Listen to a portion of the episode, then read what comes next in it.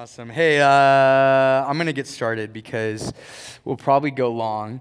That's okay. Um, how are you guys feeling today? Good? Awesome.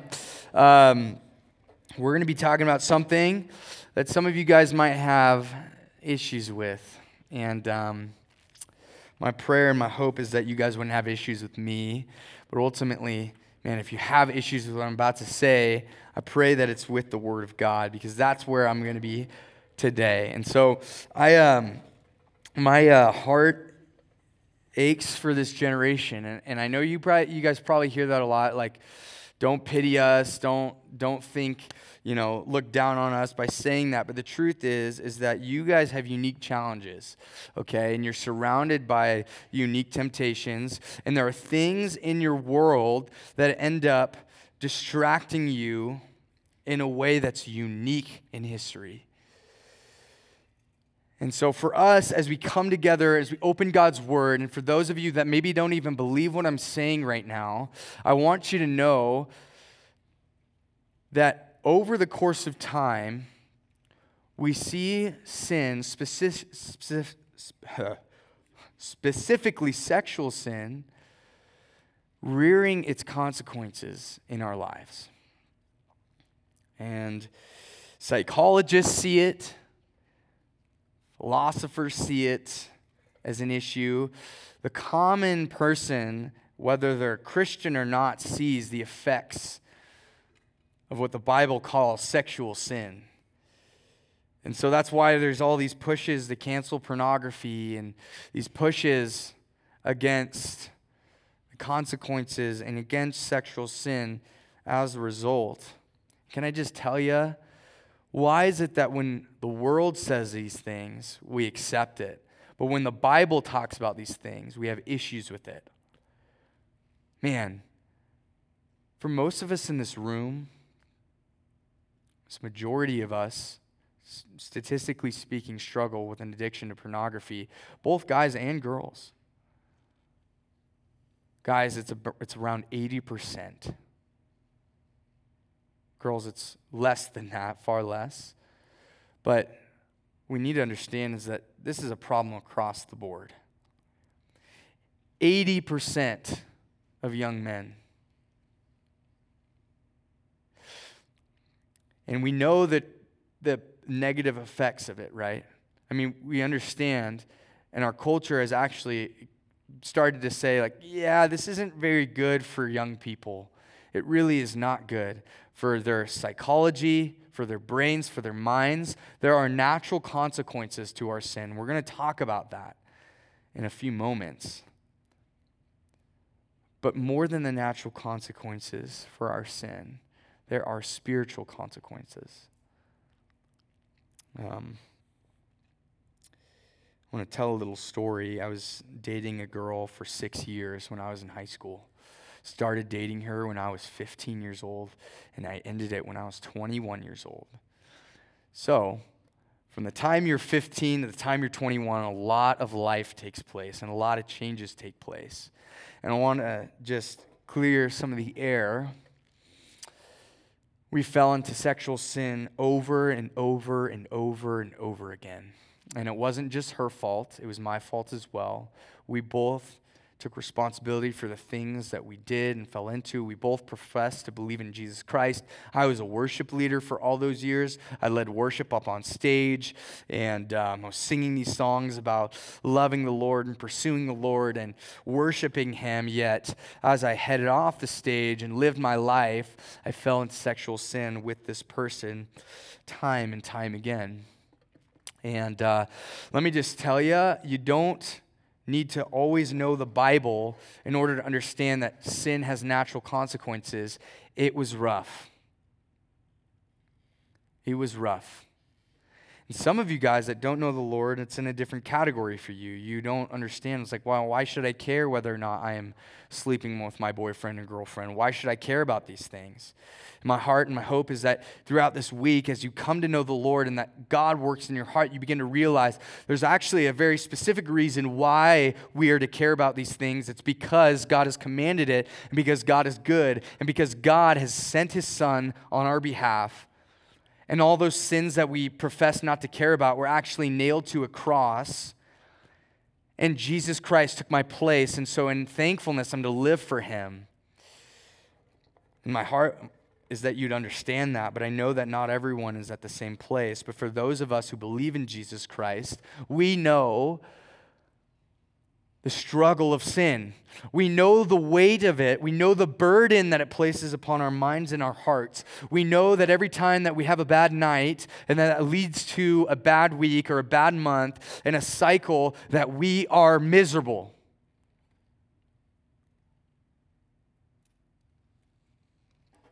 That we beat ourselves up and shame and guilt infest our minds and we're thinking about all the ways in which we messed up. And thus starts the cycle of Satan tempting us with something, us believing the lie that it's better than God, falling into temptation, and then after falling into temptation, God taking that shame, throwing it in your face and saying, "Look at how bad you are. Look at what you messed how you messed up." And then in our shame and our guilt, we use the thing that is that is prohibited, the thing that we're not supposed to use to cope with our shame and our guilt, and then the cycle just continues and it just you see the manipulation that the enemy has in our lives as young people do you see that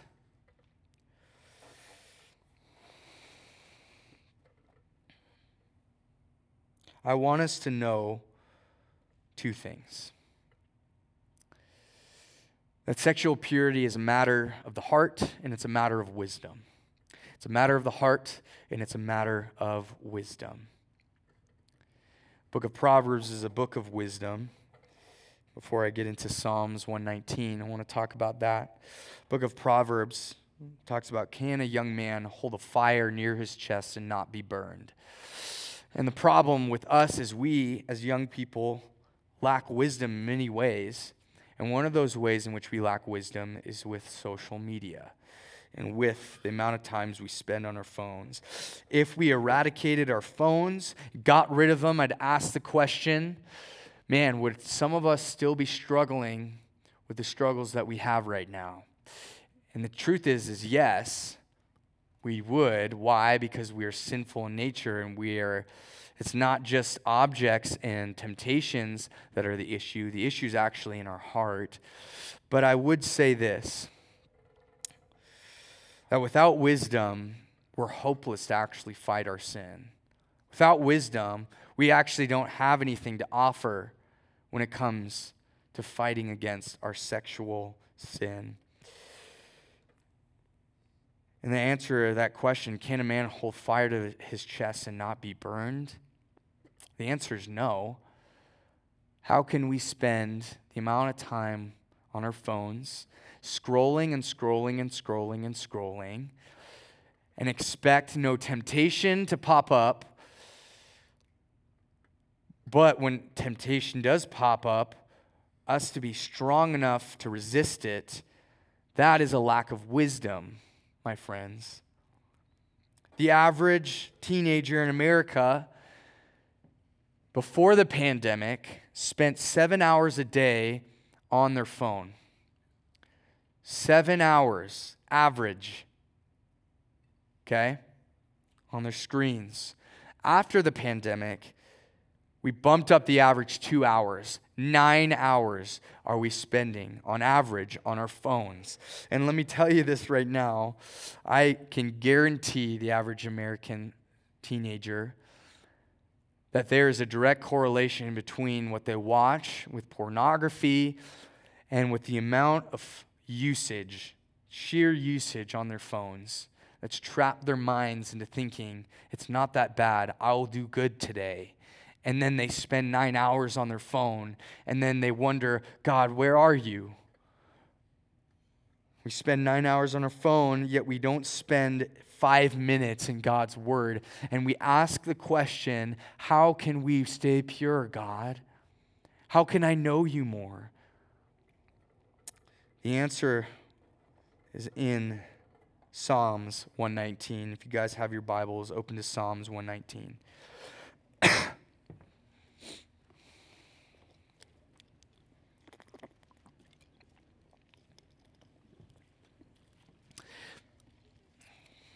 Let's read this together. Give me a thumbs up when you guys are there. I know it'll take some time to get there. Psalms is a huge book, and it's about a little bit before halfway through your Bible. So, thumbs up, everybody there? Okay. I'm going to start, and you guys can catch up real quick. Um, Psalms 119, verse 1 says, Blessed are those whose way is blameless, who walk in the law of the Lord. Blessed are those who keep his testimonies, who seek him with their whole heart, who also do no wrong, but walk in his ways. You have commanded your precepts to be kept diligently. Oh, that my ways may be steadfast in keeping your statutes, then I shall not be put to shame. Having my eyes fixed, uh, fixed on all your commandments, I praise you with an upright heart. When I learn your righteous rules, I will keep your statutes. Do not utterly forsake me. Verse 9 is where we'll spend most of our time. How can a young man keep his way pure? By guarding it according to your word. With my whole heart I seek you. Let me not wander from your commandments. Right there. How can a young man or young woman keep his or her way pure? By guarding it guarding it, guarding it according to your word. And I think the temptation for us is saying, just read your Bible and you'll be able to fight your sin. But I want to point your attention to the second part of John, or of Psalms 10. It says, With my whole heart I seek you. Verse 10 with my whole heart, I seek you. Let me not wander from your commandments with my whole heart. And so when we talk about purity, we're talking about two things wisdom, and we're talking about the heart. And the problem that I have, and the problem that we have as believers, is that more often than, than not, our heart is not anchored and our heart is not geared towards the Lord. How do we do this? How do we actually how does our heart transform into the desires, desiring the world, into desiring who God is? And let me tell you, the greatest weapon against your sin is your desires.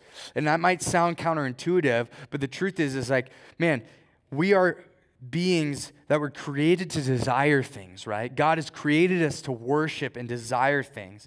And the problem is that this world is run by the devil, it's run by the enemy, and it's used to get at our desires. Look at social media. Every time we, we, we show interest in something, it seems like something, one of those things pops up. And there's no coincidence that that happens. Why? Because they're marketing marketing plan is to actually get at our emotions and our desires as young people. And so when we want something, you best believe that it's going to show up in the world. It's going to show up and tempt us. So the question is not whether or not you're reading your Bible. That's important, and it is absolutely important. And I never want to I never want to detract from the importance of spending time in God's word because we need it. But the question is, what do I desire? What do I desire? Where is my heart? In John 14 it says, "The ones who love me are the ones who obey me. And those that obey me, I and the Father will manifest myself to them." And so the question remains is how do we desire God more? We, we desire it more by spending time in His Word. We desire Him more by spending more time with Him. And can I just tell you, when I broke up with that girl when I was 21, I came up here, right? And I was still dating this girl and I was uh, a red coach, which is the lead counselor for winter camp. And as I was asked to lead these young men to go into their cabins and explain the word of God or point them to Christ, I had this guilt and knowing that, man, I'm still in this relationship that's not honoring the Lord. What do I do? So, what I ended up doing is I, I drove straight home right after the weekend, the first weekend, and I broke up with her. And I, and I knew that that was a time where I was supposed to be obedient to God. And can I just tell you, after that moment, I actually experienced freedom. And, and I don't want you guys to understand, like, okay, I just need to break up with my girlfriend, therefore freedom. That's not the way it works, right? Or break up with my boyfriend, therefore freedom.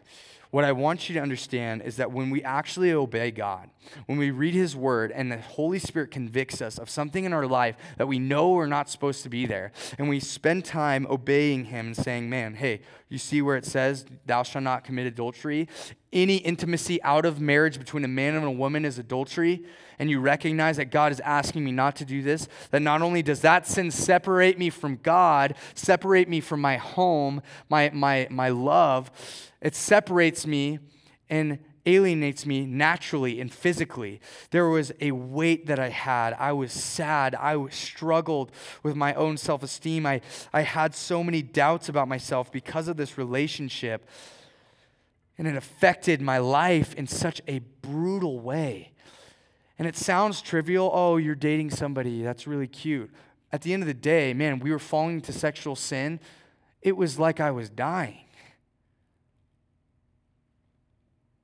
I was going up on stage leading worship, coming back down, and falling into habits like I like I didn't even I, I like it wasn't I wasn't even thinking about it. I was just doing, and it felt like bondage, to be honest.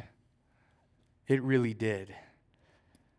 And so not only does sin separate us from God, but there's a natural consequence to our separation from God, and that consequence is clearly seen for those of you that are addicted to stuff. You can't break out and you feel the weight of sin all around you. And you're miserable and you need, and you're, you're crying out to the Lord saying, God, help me. And the question I, remains man, who do you desire? You say that, you hate the consequences, but hating the consequences is not enough because you feel guilty, feel ashamed, you hate those feelings, so therefore, man, I'm just going to stop doing those things. That doesn't work. And we see it in the scriptures right here. It doesn't work to just hate the consequences, it doesn't work just, just, just to beat yourself up. And oftentimes, uh, this is what happens in the church and Christians. We think that beating ourselves up and saying, How dare you do this? Or, um, or how, could you, how could you disappoint God? Or how could you do those things? That that's actually a way to freedom, right? And it just doesn't work. It's not the way that God intended for us when we're fighting against our sin. God has given us a blueprint in His Word to help us fight against sin. And guess what? Just feeling ashamed leading to sorrow isn't the actual thing that helps us. It's conviction, where God convicts us of the sin, saying, hey, that right there, not okay. We cannot be doing that. And then from there, it's actually recognizing and being thankful for the way that God has worked in your life and saying, God, thank you for, for rescuing me from my sin. Thank you that you have saved me from my sin and that I stand not condemned. Romans 7, Paul, very classic. It's a very famous passage of scripture where Paul's wrestling with his sin. And where, what, he, what does he say at the very end? He says, Who can rescue me from this body of death?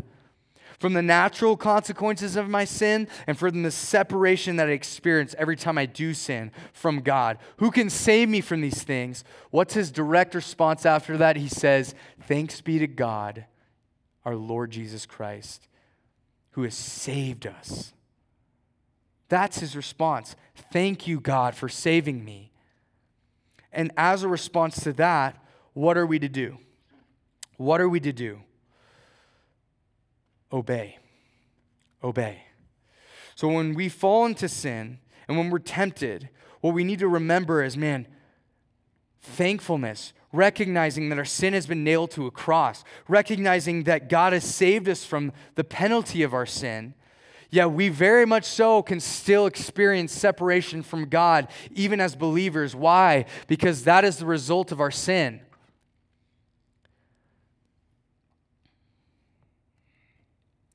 And then when we obey God, we actually obey Him and make the hard decisions.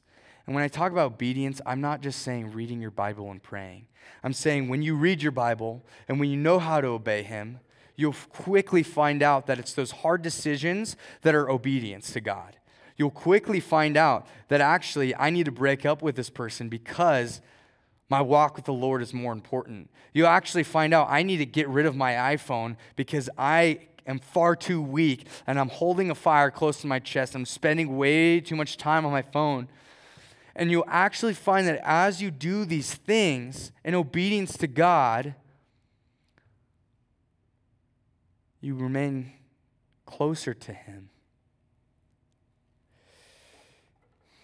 It's no mystery why some of you guys, as you guys are removed from distractions, you're spending time in God's Word in the mornings, as you guys are walking around creation this week, as you guys are spending time with other brothers and sisters that believe in Jesus Christ. It's no mystery why you feel less tempted. It's no mystery why many of us feel less distracted, closer to the Lord the desire to confess our sins, the desire to know God more. It's no mystery that that's happening. It's not something special about Hume Lake. What your experience is not a camp high, your experience an obedience high. And so when we obey God, there's actually fruit that results from our obedience. There's actually a tangible thing and that is the presence of the Lord. When we reject our sin, and when we say, God, no, I desire you, and I desire to walk in your ways. And not only do I just want to read my Bible, I want to read my Bible because I want to know who you are. When I do those things, there's another consequence that's opposed to the misery that sin caused. It's full satisfaction in Christ.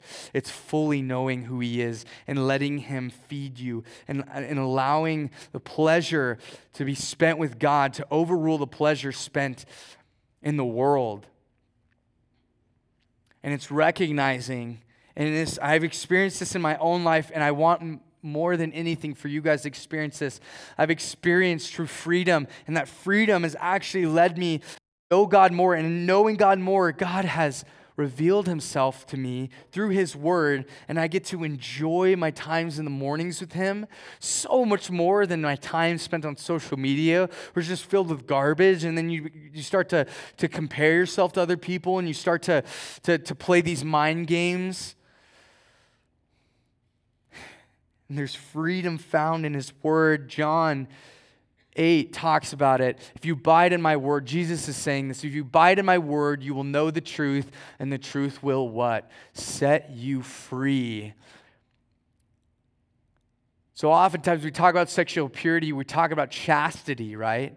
When we're talking about sexual purity, we focus on one thing, and that is chastity, which is any sex outside of marriage between a man and a woman is forbidden. And we believe this and it's in God's word. And if we have an issue with this, you have an issue with the word of God. Okay?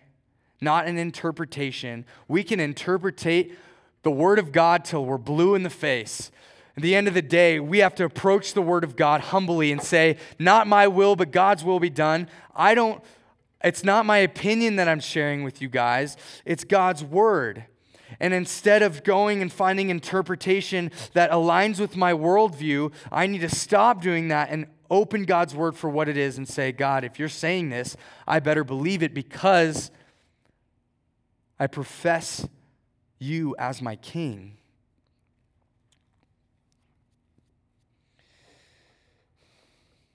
But more than that, I want you guys to know that God's way is better. The reason that you wait till marriage to have sex is not just because I told you so. And it's not just because someone, pastor, told you so. It's because obeying God is better. And being close to God is better than being separated from Him. And when we commit sins and we do these things, there are just evident consequences in our lives. Separation, alienation. I've experienced it. I'm an adulterer. I committed constant sins outside of marriage. I'm now married. And it sucks. And I want so badly for you guys to see the mistakes that I've made and recognize that Christ is better. And that you have the ability to kill your sin as a believer. And the way that we do that is a cycle of not only obedience, but a cycle of pleasure. And I know that sounds weird. The truth is, is if you don't actually find God as your treasure, if you're not actually able to enjoy Him, if you're not actually able to enjoy time in God's Word, and how can we actually fight the desires of this world? This world that is wanting so badly to reach you in your emotional state and the things that you want and your carnal desires and your flesh. It's trying to get at that very thing. The only way that we can actually fight it is in the same way desiring God. You guys have your Bibles, which you do, open up to Galatians 5. I want to end with this.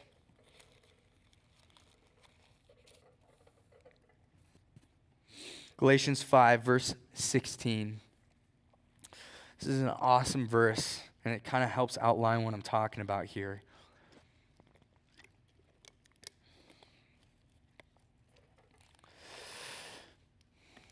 Give me a thumbs up when you're there. Awesome.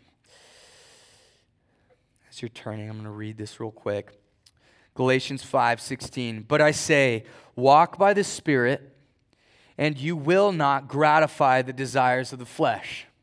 Okay, immediately, Paul is saying, will not. Promise of Scripture. He's saying, this will not happen if you do this other thing. But I say to you, walk by the Spirit, and you will not gratify the desires of the flesh. For the desires of the flesh are opposed to the desires of the Spirit for these are opposed to each other. So we need to understand right away is that your flesh has desires and that your spirit has desires. And now, if we're going to fight our sin, which one shall we walk by? Easy, the desires of the spirit. And when we do that, it says we will not gratify the desires of the flesh. Do you guys recognize that? That when you follow Jesus Christ, your spirit, the Spirit of God, has desires. And He's placed those desires in you. And some of you guys have recognized this as you've been singing to the Lord, as you've been worshiping Him, and your desires to, to proclaim who He is, and your desires to be close to Him. And as you think about heaven, you're like, man, I get to be with God. If we walk in those desires and we say, God is so much better, reminding ourselves of what Scripture tells us, reminding ourselves of what the Word of God says, and saying, God is so much greater than these things. Better is one day spent in your house than a thousand elsewhere. Better is one day in your presence than anything else when we begin to walk in that reality, when we begin to spend time in God's Word, and His Spirit reminds us of these things, and He comes and He brings to mind of all these things that He said, we begin to change our worldview and begin to see those things as undesirable. Man, I don't want to watch that anymore. That's garbage. The effects is garbage, the consequences are garbage. What are the consequences of me following the Lord? Joy, peace, patience, self control, walking in the Spirit, living how I ought to live, and the way that God has called me to live. And I, I stop asking the question, how far is too far? I stop asking that question. Why? Because I recognize that the idea isn't just to get as close to the line as possible. The idea is to flee from the line and go towards Christ because he is better. And that's the problem with purity culture is that, man, we put this emphasis on sex and this emphasis on these things and how it's so fulfilling. And that we're just waiting for when we get married. And then when we get married and have sex, it's this most fulfilling thing in the world. And we forget that, man, that's just a byproduct. Marriage is so much more than that. And it's amazing and sex is actually created by God.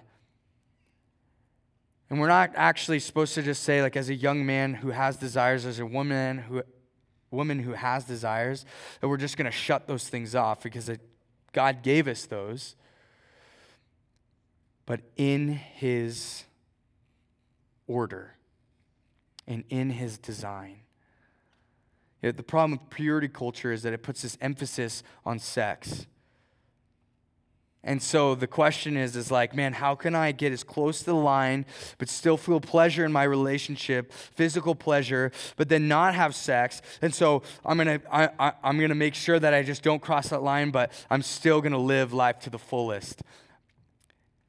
And the truth is that that's that's given us a disservice recognizing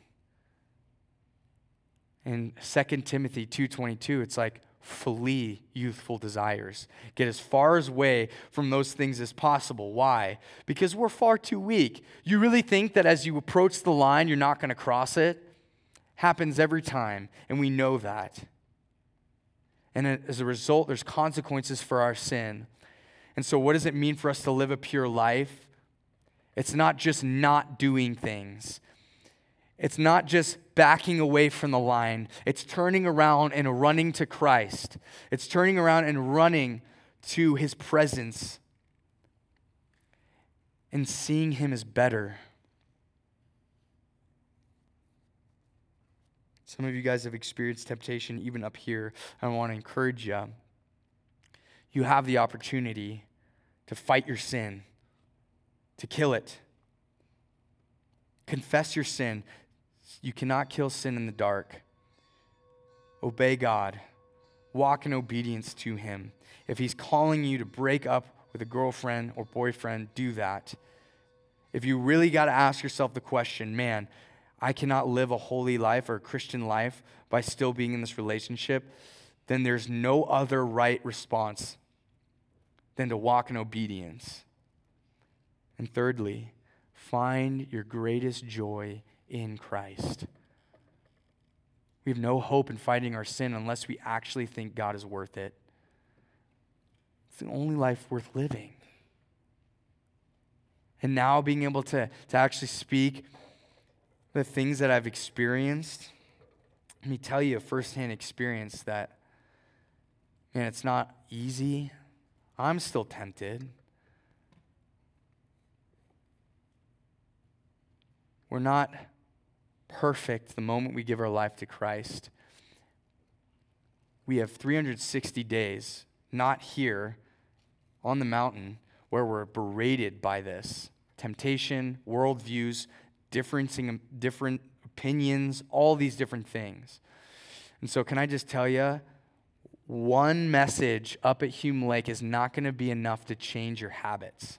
What you need to do is ask yourself, what needs to change in my life? Because unless something actually changes, unless I actually make a change, whether that's deleting an app or whatever it might be, breaking up with somebody, whether I actually do these things,